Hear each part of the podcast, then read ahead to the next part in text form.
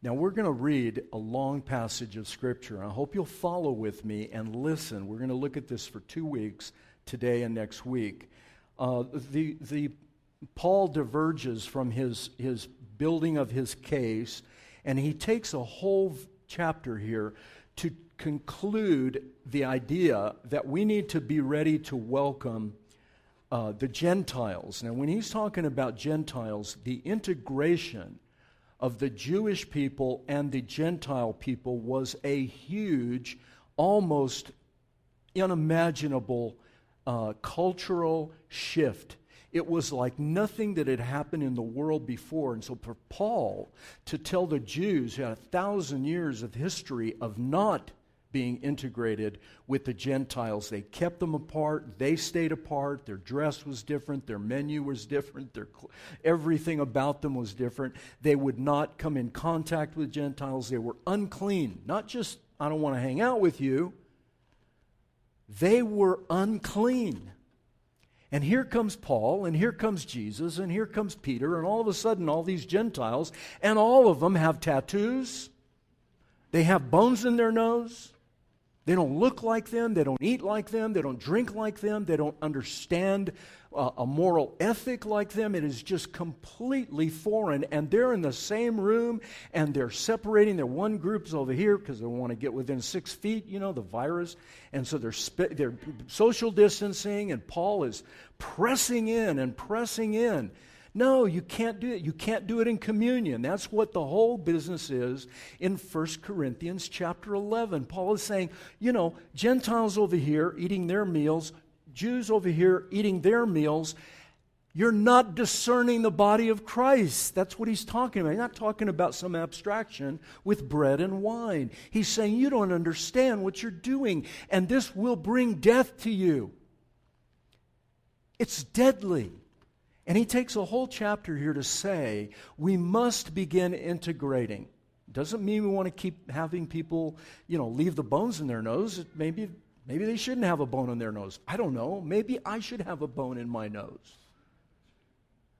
Whatever the case is, that is not the basis. There's just nothing there for us to separate. Are you with me? Now, listen carefully. I know it's going to take a few minutes, but give me a few minutes and read this uh, along with me, or just listen. Maybe listening's better. Here's his case whole 25 uh, verses. Abraham was, humanly speaking, the founder of the Jewish nation. What did he discover about being made right with God? If his good deeds had made him acceptable, he would have had something to boast about. But that was not God's way. Listen, that was not God's way. For the scriptures tell us Abraham believed God and it counted him as righteous because of his faith. When people work, listen to this argument. It's just, it's magnificent. When people work, their wages are not a gift, but something they have earned. But people are counted as righteous not because of their work, but because of their faith in God who forgives sinners. David also spoke of this when he described the happiness of those who are declared righteous without working for it. Oh, what joy for those whose disobedience is forgiven, whose sins are put out of sight. Yes, what joy for those whose record the Lord has cleared of sin. Now, here we go. Is this blessing for the Jews or is it also for uncircumcised Gentiles? Read unclean, bad, awful, over there, social distance. Well, we have been saying that Abraham was counted as righteous by God because of his faith. But how? How did this happen? Was it counted as right? Was he counted as righteous only, listen, after he was circumcised, or was it before he was circumcised? Clearly, clearly, clearly, God accepted Abraham before he was circumcised. He was an unclean whatever before. And God accepted him, brought him in, embraced him, just like you, just like me. Before anything, on the worst day of your life, the most unclean day of your life, the most sinful day of your life, Jesus Christ stepped right into the middle of that mess, embraced you, took you in, told you I'll never leave you and forsake you, and stays there with you. Don't you for a minute think that when you're in the depths of another sin a few weeks later, that he walks away and holds his nose and steps back and says, You get right, and then you can come back here. Let me tell you, if you want to look for rock bottom in your life, if you've been through AA and you know what rock bottom is, I've been through that and I know what it is. You never hit rock bottom you want to know why? Because he is there at rock bottom. That's where this Savior lives, for goodness sakes. For us. So that when we crash, He lifts us up. How else can you account for repentance and return? How do you account for it? Because you're just a good person? I got myself out of my, you know, I, whatever? No. He is there.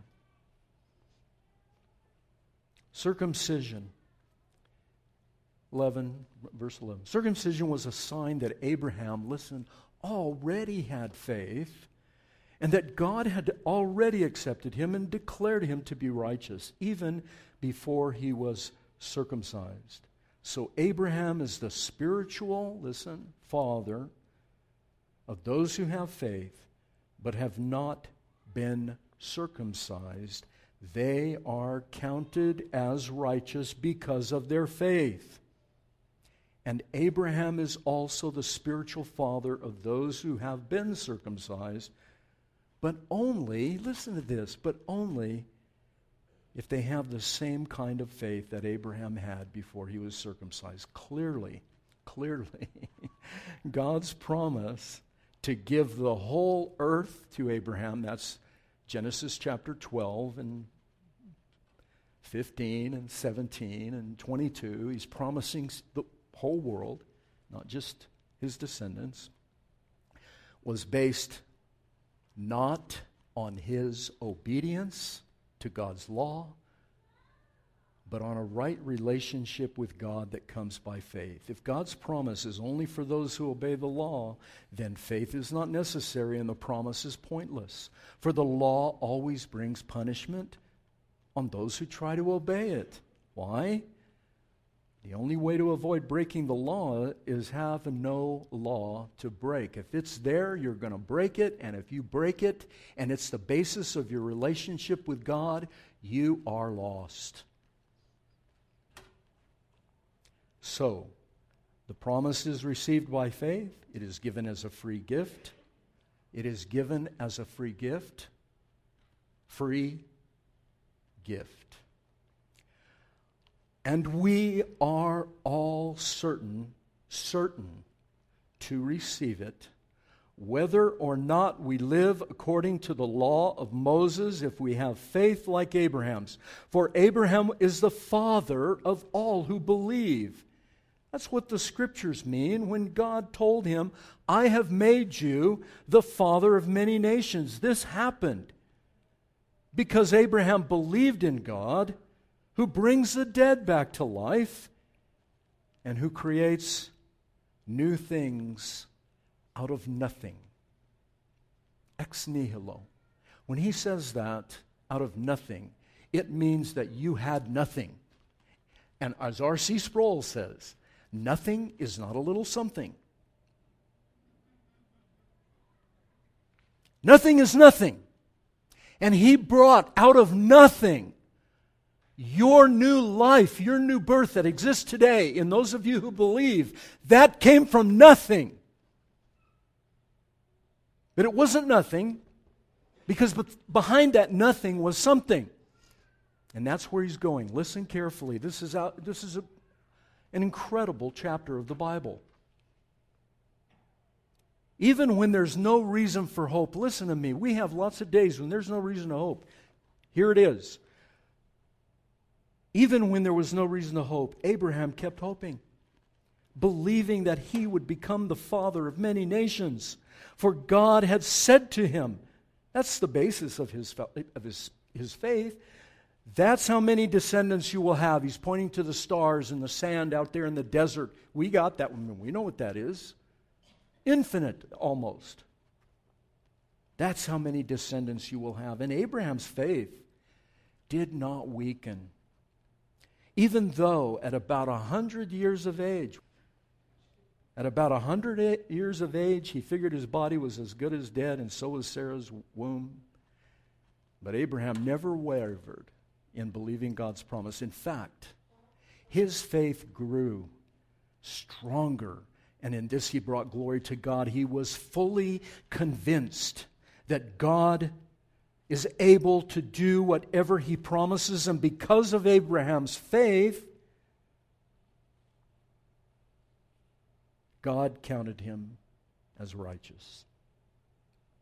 And when God counted him as righteous, listen, it was not just for Abraham's benefit, it was recorded, written down for our benefit too assuring us. That's the same promise to Abraham comes to you right now, in this life, in this day, in 2022, at Christ the King, in this building that used to be a bank, but now it's a church. His promise comes to you, assuring us that God will also count us as righteous if we believe in Him. Man, the one who raised Jesus our Lord from the dead. And here he just I don't know how they got I don't know how he got it out of his mouth and I don't know how the scribes that were there in the room with him were right. I don't know how they did it, but listen. He was handed over to die. Because of our sins, our trespasses, because of us. He was handed over to die. And he was raised from the dead. He was raised to life to make us right with God. This is the word of the Lord. Thanks be to God. Listen, Paul gives us the heart beat, the very center of the Christian faith in 321 through 25. And I, I told you this last week. You, should, you know, if you're down one day, read this. I say, well, you know, I'm too down. I can't do it. I don't. No. Sit down. Make a decision. It's not that hard. You, you know, in a few minutes, you're going to make a decision to eat chocolate cookies, chocolate chips, and it, with a glass of milk. You decide to do that, decide to trust Him. Yes? Yes? Just make a decision. I will trust Him. Well, everything looks bad. Ah, it's all right. I will trust him. My body's wasting away. That's all right. I'm going to trust him. I'm making a decision. But my faith is weak. I'm going to trust him. I know my faith is weak. I don't have any faith. I'm going to trust him. Now you have faith. Now, how hard is that? I don't know how many people in 20 some years of ministry as, as a pastor, I have had so many people come, my faith is weak. I don't have enough faith. I can't, I can't, I just can't believe. You know why you can't believe? Because the result is not quite there yet, and you're not willing to wait for this great God. And let me tell you something, if, and the promises are not just for this life, He is stretching His promises into eternity. Do you understand that? If it's only in this life, the gospel overpromises and underperforms. But if you have an eternal perspective and you're looking out into beyond this life, the day that you die and beyond, all of a sudden the gospel explodes. And you see that this life is just one step on a journey to the great city, the New Jerusalem in heaven, and you're there, and you will be healed. Every sickness will be healed. Every sorrow will be absorbed by Jesus. Every tear will be wiped away. And in Greek it says God him, He Himself, it's an emph- emphasizes, He Himself, He's going to stand face to face with you. And as you weep and cry over your loss and your sin of a lifetime, He's going to wipe away those tears Himself. If we get this into our being, our lives will change. We can be different people instead of just, you know, another group, for goodness sakes, with cardboard signs, you know, lobbying for something. Yeah, we should do that, but that shouldn't be the heartbeat. That shouldn't be the impetus of our lives, folks. And sadly, in many places it is. And I am not willing. I am not willing. Our elders are not willing. Many of you are not willing, and I thank you for that, to read verse 25 and stay the status quo. Amen, Presbyterians. Yeah, come on. This is important. This is life changing. This moves everything. It actually will change your spiritual DNA. You can become a different kind of person. And a power will come from us that no political movement can give us, that no military weapons can give us, that nothing can give you. No vitamins, no minerals, no diet. Not, the thing that we need for this is here in these verses. God help us to do it. Listen to these words R.C. Sproul. The doctrine of justification by faith alone is the article, he's quoting Martin Luther, the article upon which the church stands or falls. The article that is so important, Luther said that if we lose it, we lose Christianity. If you don't have the doctrine of justification by faith alone, you don't have the gospel. And if you don't have the gospel, the church has no reason to exist. We should be out playing golf today. Right now, we should all be at Starbucks eating whatever they have there. Why are you here? What are you wasting an hour and a half on Sunday morning listening to me? I mean, I know it's fantastic, but still. The church has no reason to exist. That's hard words. You know, RC can say that. I'm, I'm just mimicking. If you're mad, argue with him. He's in heaven. Go to it. The church itself ceases to be a church and falls. Look, we don't fall just a little bit over to the side, we fall into apostasy. Now, that's not fooling around, that's apostasy. Listen because it is the article that answers the question, the question, what must I do to be saved? That's not just saved and go to heaven. That's all of everything in your life. All your life means, and your children, and your grandchildren, and everything that you do, everything that you are, is in Him. That's salvation. It's not just going to heaven and floating on a cloud with a harp. Listen, humanity's relationship with God began.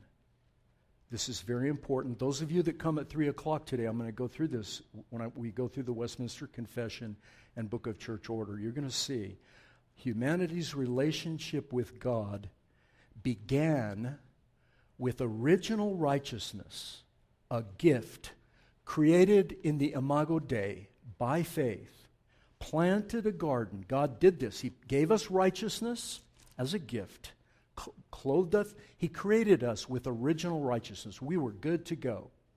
He planted a garden and he put Adam and Eve in this garden and he said, Now, you garden this garden and make it spread. Have babies, lots of babies, if you can. If you can't have babies, uh, plant a tree. Whatever you have to do. But garden and spread and go and go out into the land of Eden and make it a garden and go to the ends of the earth and make it a garden. Go, do, and go with my image in your original righteousness. And he said to them, Listen to this. This is, I wrote this, and I, this is worth listening to. Well, you know, I have to give a plug to myself once or twice a year. But this is awesome what I wrote.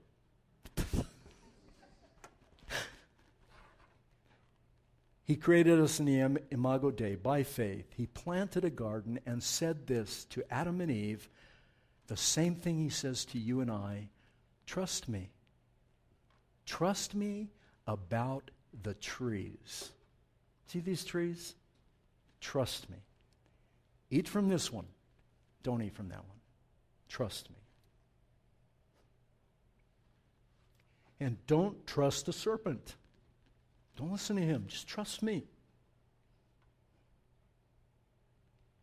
But even after they betrayed him and went their own way, and we do it every day, so don't say, well, yeah, how, how come I.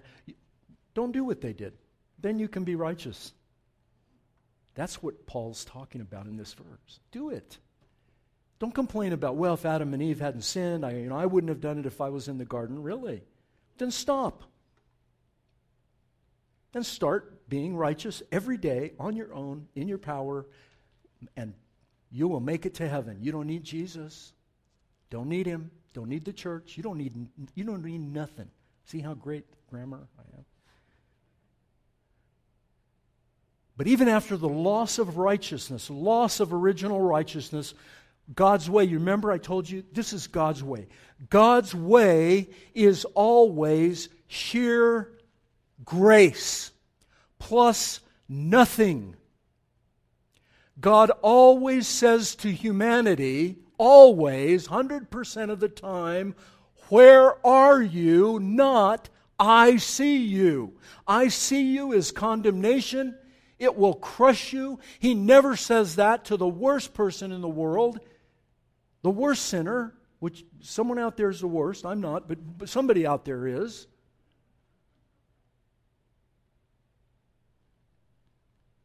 He never says, I see you. He says, Where are you? Come to me, all you that labor and heavy laden. I'll give you rest. Come, learn about me. I'm gentle I am lowly, but my burden is light because the yoke is shared. I'm in the yoke with you. I'm in rock bottom with you. I'm in your broken heart with you. I'm in your sins with you. When you do good, I'm there with you. I'm there with you when you eat my body and drink my blood.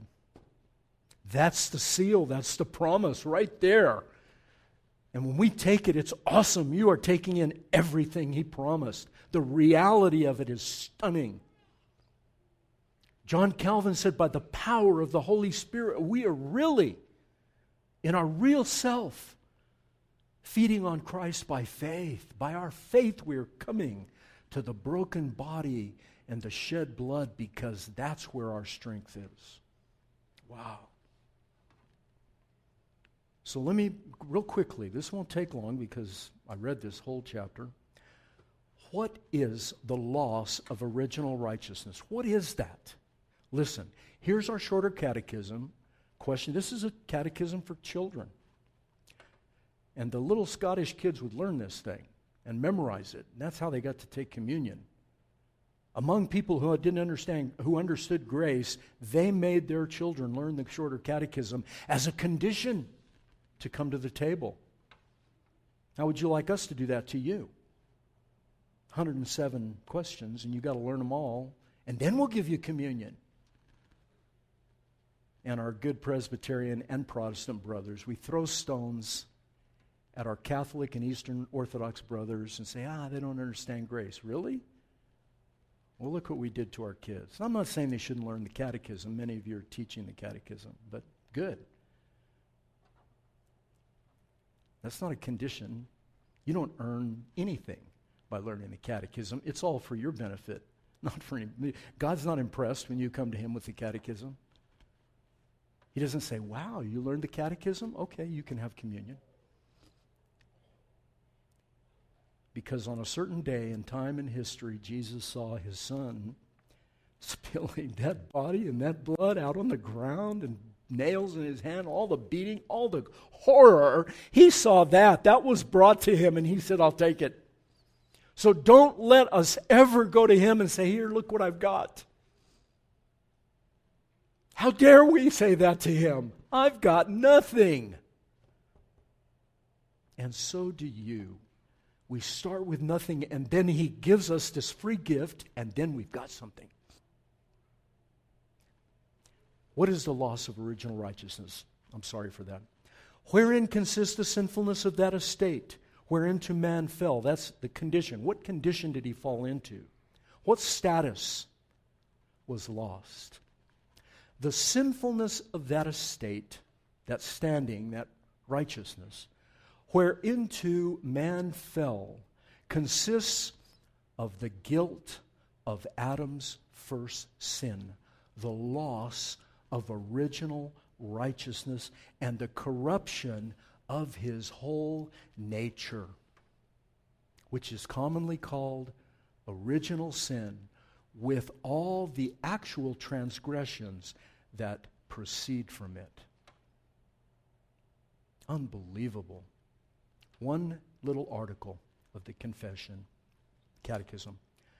We fell into a state where we lost our status, we lost our standing, our righteousness with God. And what happened is we were then guilty of a crime against Almighty God, cosmic crime, and that guilt brought a penalty. The penalty was what? In the day that you eat thereof, you shall surely die.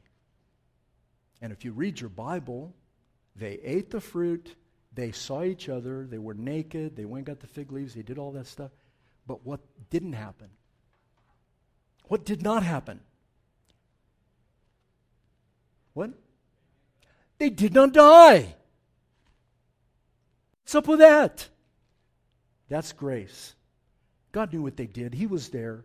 The, the story is poetic, it's beautiful. He comes into the garden himself. Where are you? Oh my gosh, I don't know how. You know, folks, keep coming to this church. You'll learn to read your Bible. No? Nobody wants to say amen? Okay. Never mind with you. The loss of original righteousness, which is called original sin. Once original sin replaces original righteousness, from that flows like a river, like a stream, like a fountain. It just spurts and goes all the other transgressions that flow from it. It becomes just a fountain of, of bad stuff. And even good people struggle with bad stuff, and bad people love to make more bad stuff. Read your Bible. Look at your life. When I was a sinner, you know, just with the loss of, I loved what I did. I hid it. I kept it close. I loved doing it. I would sneak. I would do all the things that you do.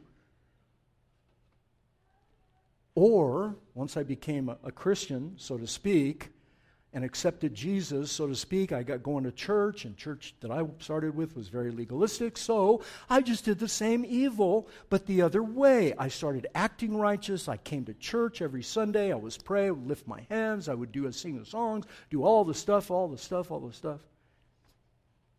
And boy, did the fountain go.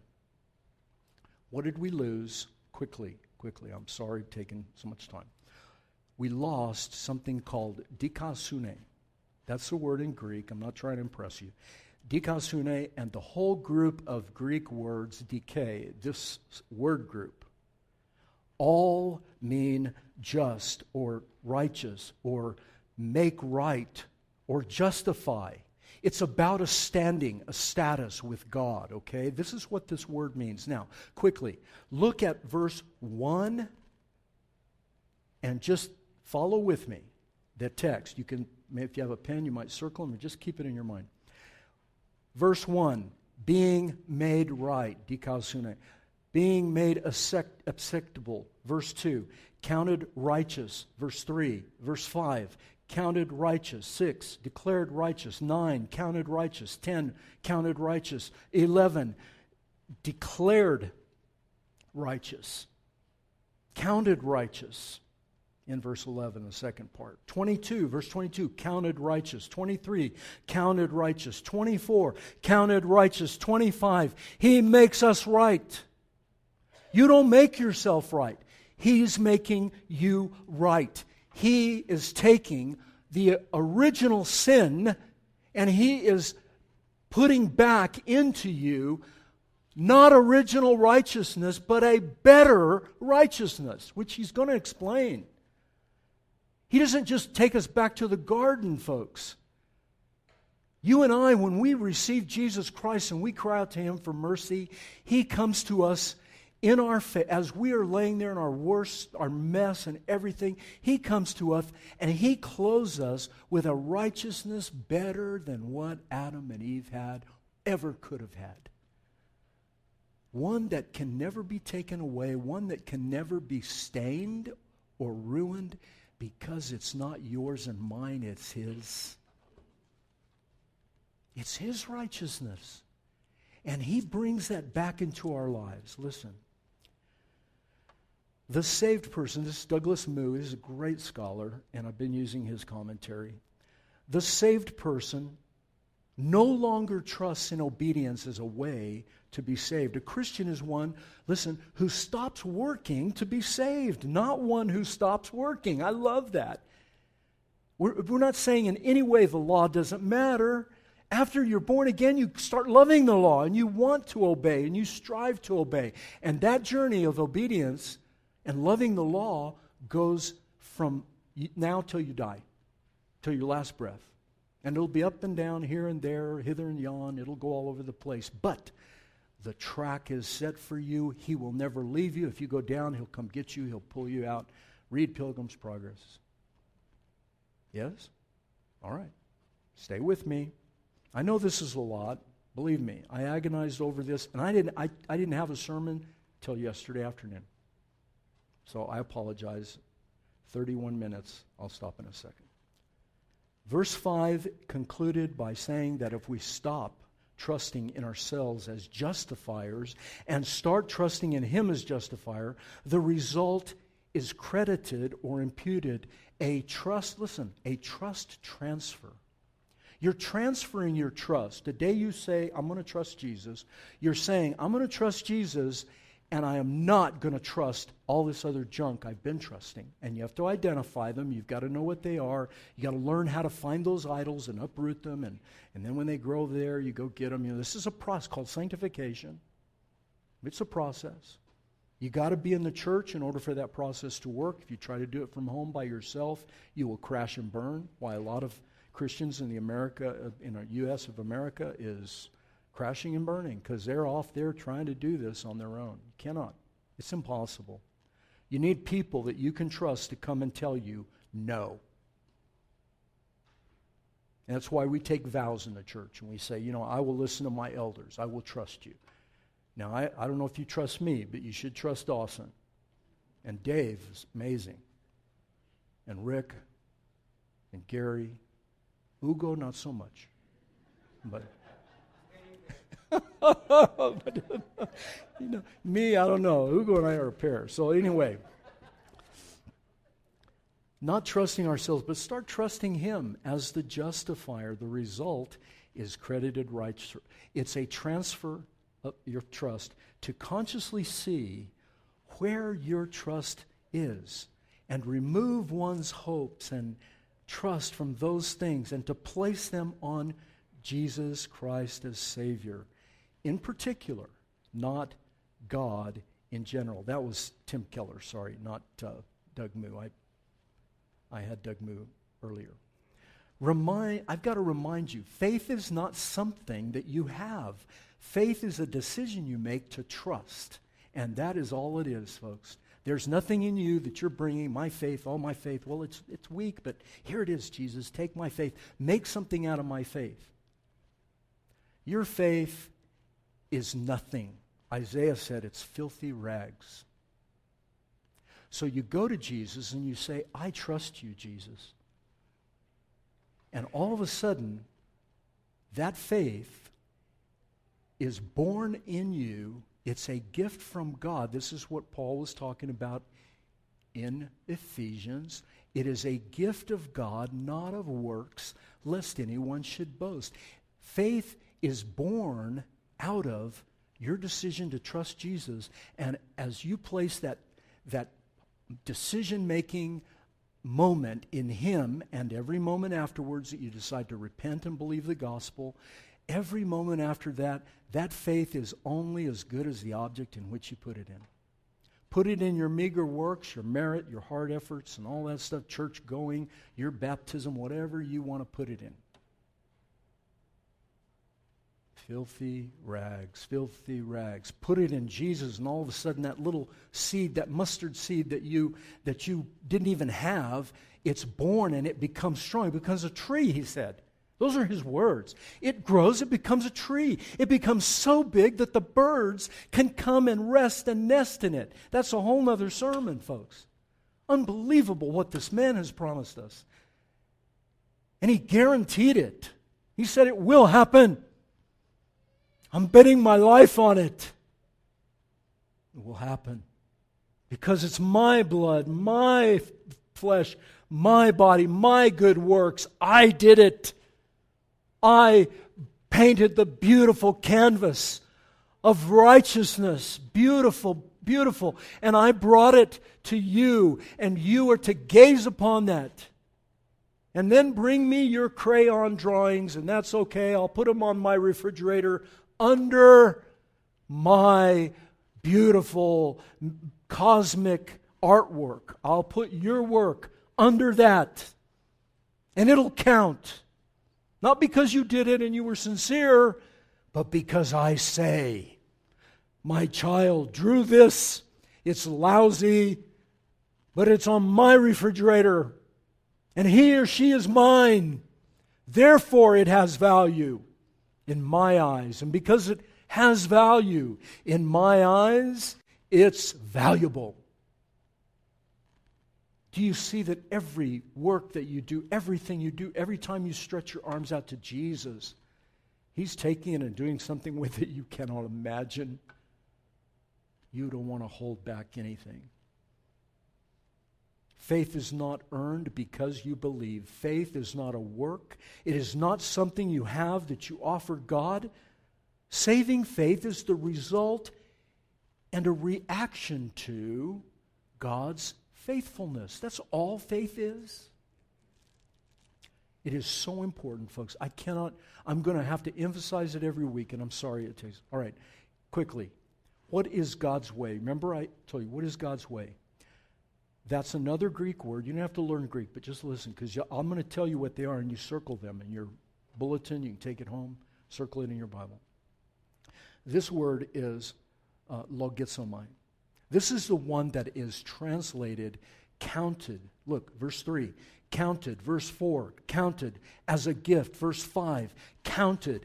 Declared in verse 6 cleared of sin in verse 8 9 counted 10 counted 11 declared 11 again counted 22 counted 23 counted 24 counted. He did something that you don't do. He counted it to you. He gave it to you. He conferred it upon you. You didn't have it. It was not there. It was it was nothing that you had and he brought something. He counted it. He took it out of one column and he moved it into another column. He paid a debt he did not owe but he paid that debt that you did owe 100% forever and always. And Jesus said, Tetelestai, it is finished. Logizomai, this beautiful word, counted righteous, it's used 11 times in 25 verses. The other word, Dikaiosune was used, I think, 12 or 13 times in 25 verses. Now, Paul's not, this is a scholarly man. This is a rabbi trained at the highest level of education at his time, both in, in Roman and Greek philosophy as well as all of the Jewish, uh, you know, all the Jewish corpus, everything. This guy was brilliant. He didn't use these words just because he was rambling. He used all of them. I mean, he just impregnated these 25 verses with these words so that you would stand up and pay attention.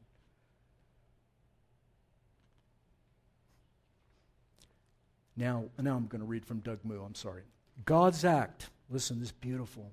God's act of putting people into a new and right relationship with Himself is an act of sheer, sheer grace. He, God, acts without compulsion, alone. Listen, without compulsion. You can't, you can't plead enough with him to get him to move. The reason he moves is because he's moved. His bowels move. Forgive me. His bowels move. That's what the Hebrew says. He, he is moved towards you. That's why he moves, not for all your whining and your crying. He moves because He loves you, and He did so before the foundation of the world. This is amazing. Without compulsion, apart from any reason outside of His own will. You see, He's not looking down a tunnel of time and saying, Oh, I see, yeah, they're going to turn out pretty good. I can, you know, I can work with that. There's nothing there. That's what the doctrine of election is about. He's going to talk about it shortly. There's nothing there. He's not looking saying, well, you know, they'll, they'll, they'll come out good. I see that in the future. No. He's looking at nothing. He's saying, I'm going to make it something, and this is what it's going to look like in the end. This is my painting. You are his artwork. You are his poem, his beautiful song. He sings that song over us. And we become it. Stop your striving. Stop this, this burdensome Christianity that is so odious, it just weighs us down. And we, oh, I wish I could. Go get another religion. That Christianity is awful. It is the worst kind of Christianity. Christianity is liberating and free takes time. It's not just overnight, but my God, it is wonderful when you find it. You would be clapping, we would be raising our we would be shouting with joy. I know it's hard, folks. It's not our culture, and I understand. But let me tell you something. This is great. It is glorious. It is beautiful beyond imagination. And it should stir our hearts. This faith is an act of acceptance and surrender. This is Doug Moo, not me. It is necessary to experience this righteousness. Our justification has its source in the redemption that came by Jesus Christ. Redemption, it's another Greek word, we're not going to get into that, denotes an act of buying out of slavery. Going to the, to the slave block, and they trot you out there with all your chains and all your junk and all your scars and all your indignity and your filth. Trot you out there. Anybody want this slave? And everybody says, Oh, no, that's the worst one I've ever seen. I won't even offer 25 cents for that slave. And out of the crowd steps this man. And he doesn't pay 25 cents for you. He didn't pay $100 for you, a thousand, a million, a billion, a trillion.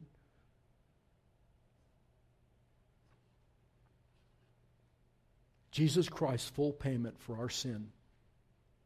He does this that we might be released from this block of slavery in order to serve a new master. Not so you don't have to obey the law, but because so that you can. Take the chains off so that you're free, so that you can look at the law and go, wow, I didn't see that.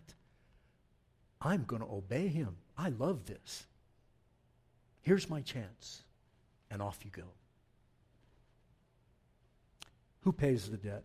Who makes the penalty? Who, how does he do this? I've said it a hundred times. And why?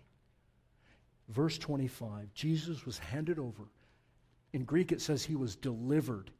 It was not, he was pushed, he was shoved by these evil men into a black place, and he could have called legions of angels and got down, no problem, said goodbye to humanity. Uh, uh, you know, good luck. The famous words of John Calvin, good luck. Instead, he looked around himself and all he could see was black, dark, evil, demonic evil, satanic evil, the pit of hell. All he could see was that. And he says, I will do your will. He was delivered to die because of our sins, our trespasses, and he was raised to new life to make us right with God. You see, this man broke through that darkness, that grave, that pit of hell. He crushed his way out of it by the strength of his own nature, not anything that you did or brought to him. You were dead in your sins. He goes in there into that black pit. He breaks his way out on Easter morning and brings light to the world. Will you trust him? Will you? Say yes. Now, you're a Christian today, but you know what? You got to trust Him today. Right now. Put your trust in Him again and again and again. Every day, every minute. Let's pray. Father, we thank you. You're so great and so good to us. I don't know. We can't say anything. We stand silent in awe of you and your goodness and your glory. Thank you, Jesus, for the righteousness that you count to us. Not so we don't have to obey your law, but so that we can and become salt and light to this poor, broken world. Dear God, help us. And now we ask that you feed us in our hearts by faith with this beautiful sacrament. And your presence, please, by the power of your Spirit, be with us. Amen.